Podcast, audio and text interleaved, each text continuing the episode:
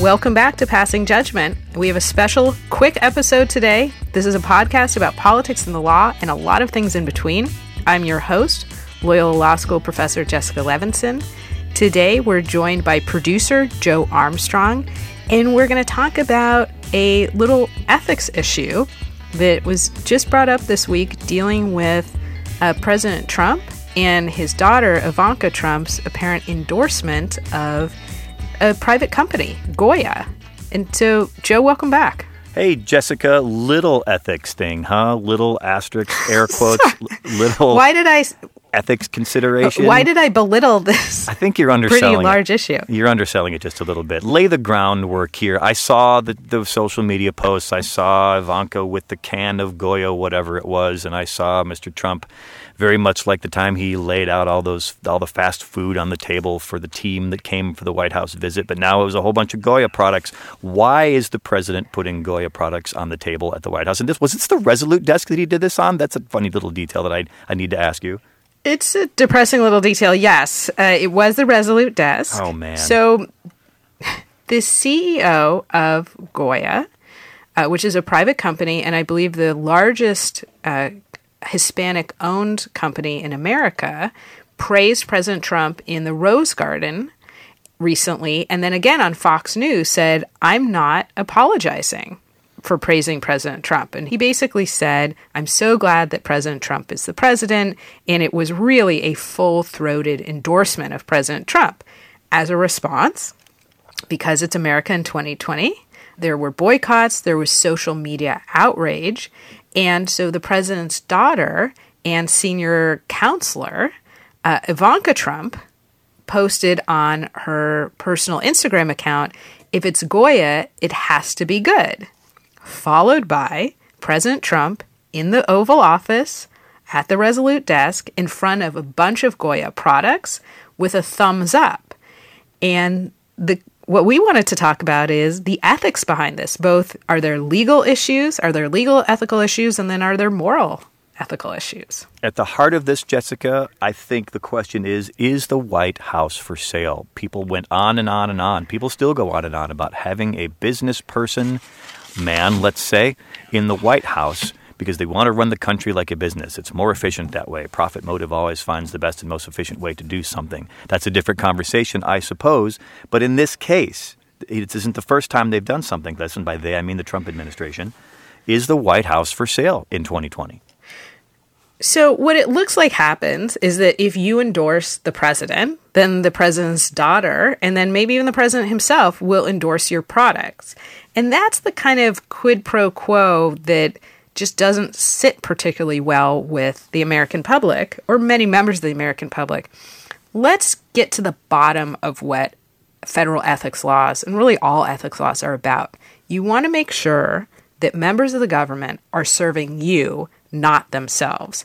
Ethics laws are super complicated, lots of different rules and regulations, but that's what it comes to. If you want to be part of government, whether you are an elected official or not, serve your constituents. Don't line your pockets. Don't serve yourself. And this is just qualitatively different from what we've seen from any other president. Imagine President George W. Bush, George Herbert Walker Bush, Ronald Reagan, President Obama in using the Oval Office to endorse products. Imagine any of their children. I know that their children didn't always behave perfectly, but again, hearing a CEO endorse their father president and then posting on Instagram and saying, I love these products. It really does look like it's a this for that situation. Yeah, I will spare everyone my George W. Bush impression. I like Budweiser. I won't. That's not the impression. That's me doing a, a punt on the impression itself. But I, I try to imagine, like, how far is it away from NASCAR? Are we going to see Beatrice food stickers. We mentioned the Resolute desk before. Are we going to see uh, Kraft, you know, hanging on the gold drapes when they're giving speeches? Are we going to see, I don't know, Ford on the podium? Are we they're going to sell a sponsorship on the podium? Like, what kind of ethics rules are in place to help prevent this? And has Mr. Trump and his daughter have they veered into legal trouble for these kinds of things? And who would even call them out on it? legally speaking? Such good questions. And so, you know, the that NASCAR example of, you know, should our senators just be walking around with buttons of their sponsors, that brings up campaign finance issues, which we'll devote a whole other episode to talking about money and politics.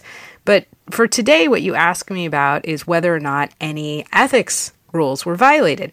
And with respect to the president, the answer is no, because the president of the United States has been exempted from federal ethics laws.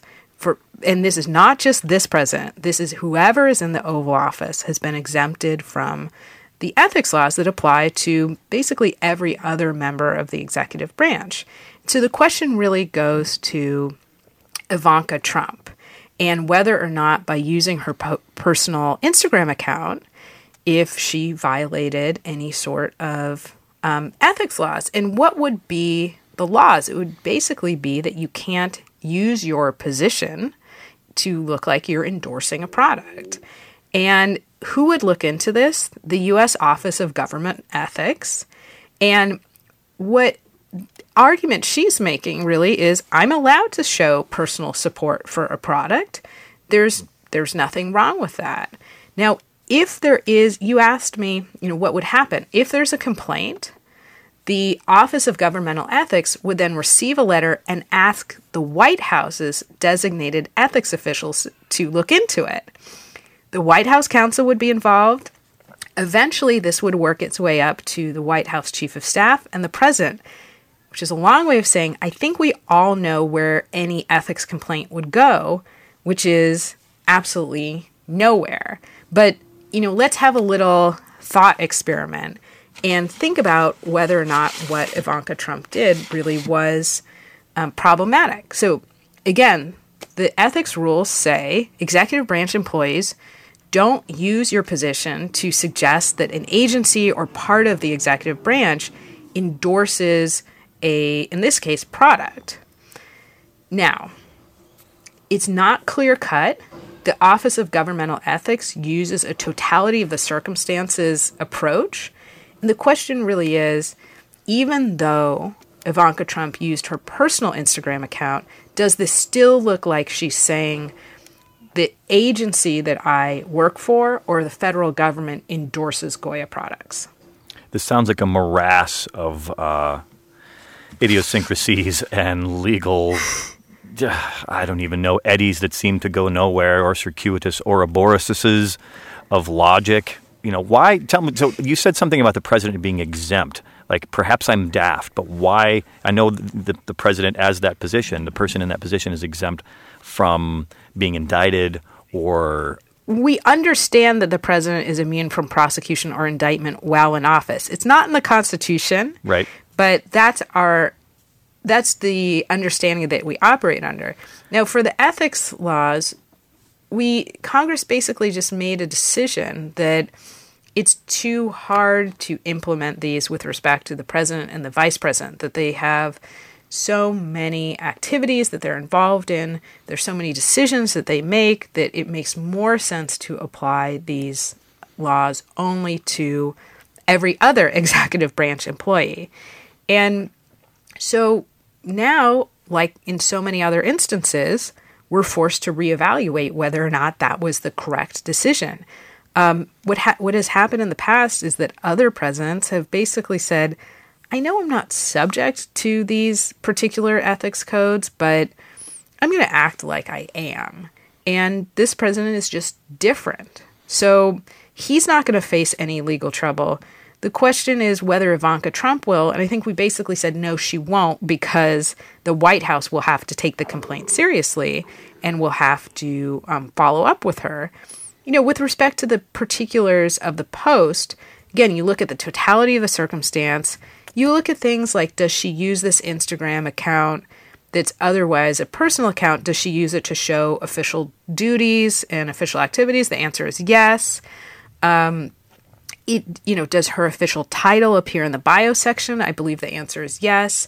So, what it comes down to is does it look like she's endorsing a product in her official capacity? Meaning, does this look like a misuse of her position? And I absolutely think the answer here is yes. And sorry to leave you on a depressing note, listeners, but I don't think anything's going to happen. Yeah, it seems like Americans, you know, they talk about not wanting everything to be for sale until they do. you know, they don't want it to matter until it does.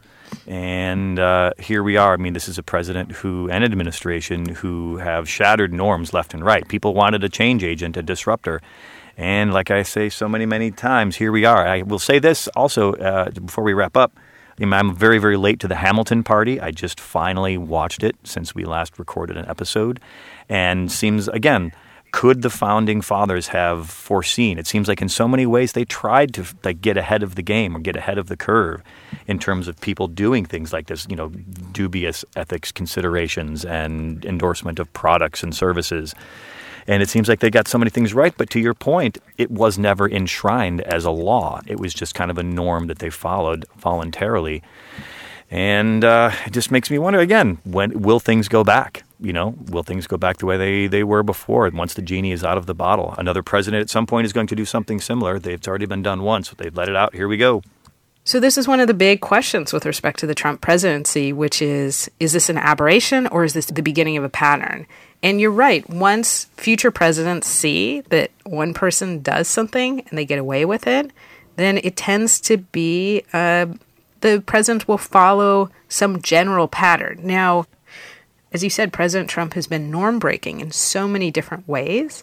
But right now, the best thing that we can do is continue to watch what's happening, continue to be active and alert, continue to be part of our, you know, part of the watchdog system of our government. And it sounds trite, but this is our government, and we do need to watch our government officials. It's a representative government. Pay attention, everybody. Vote. Get out there.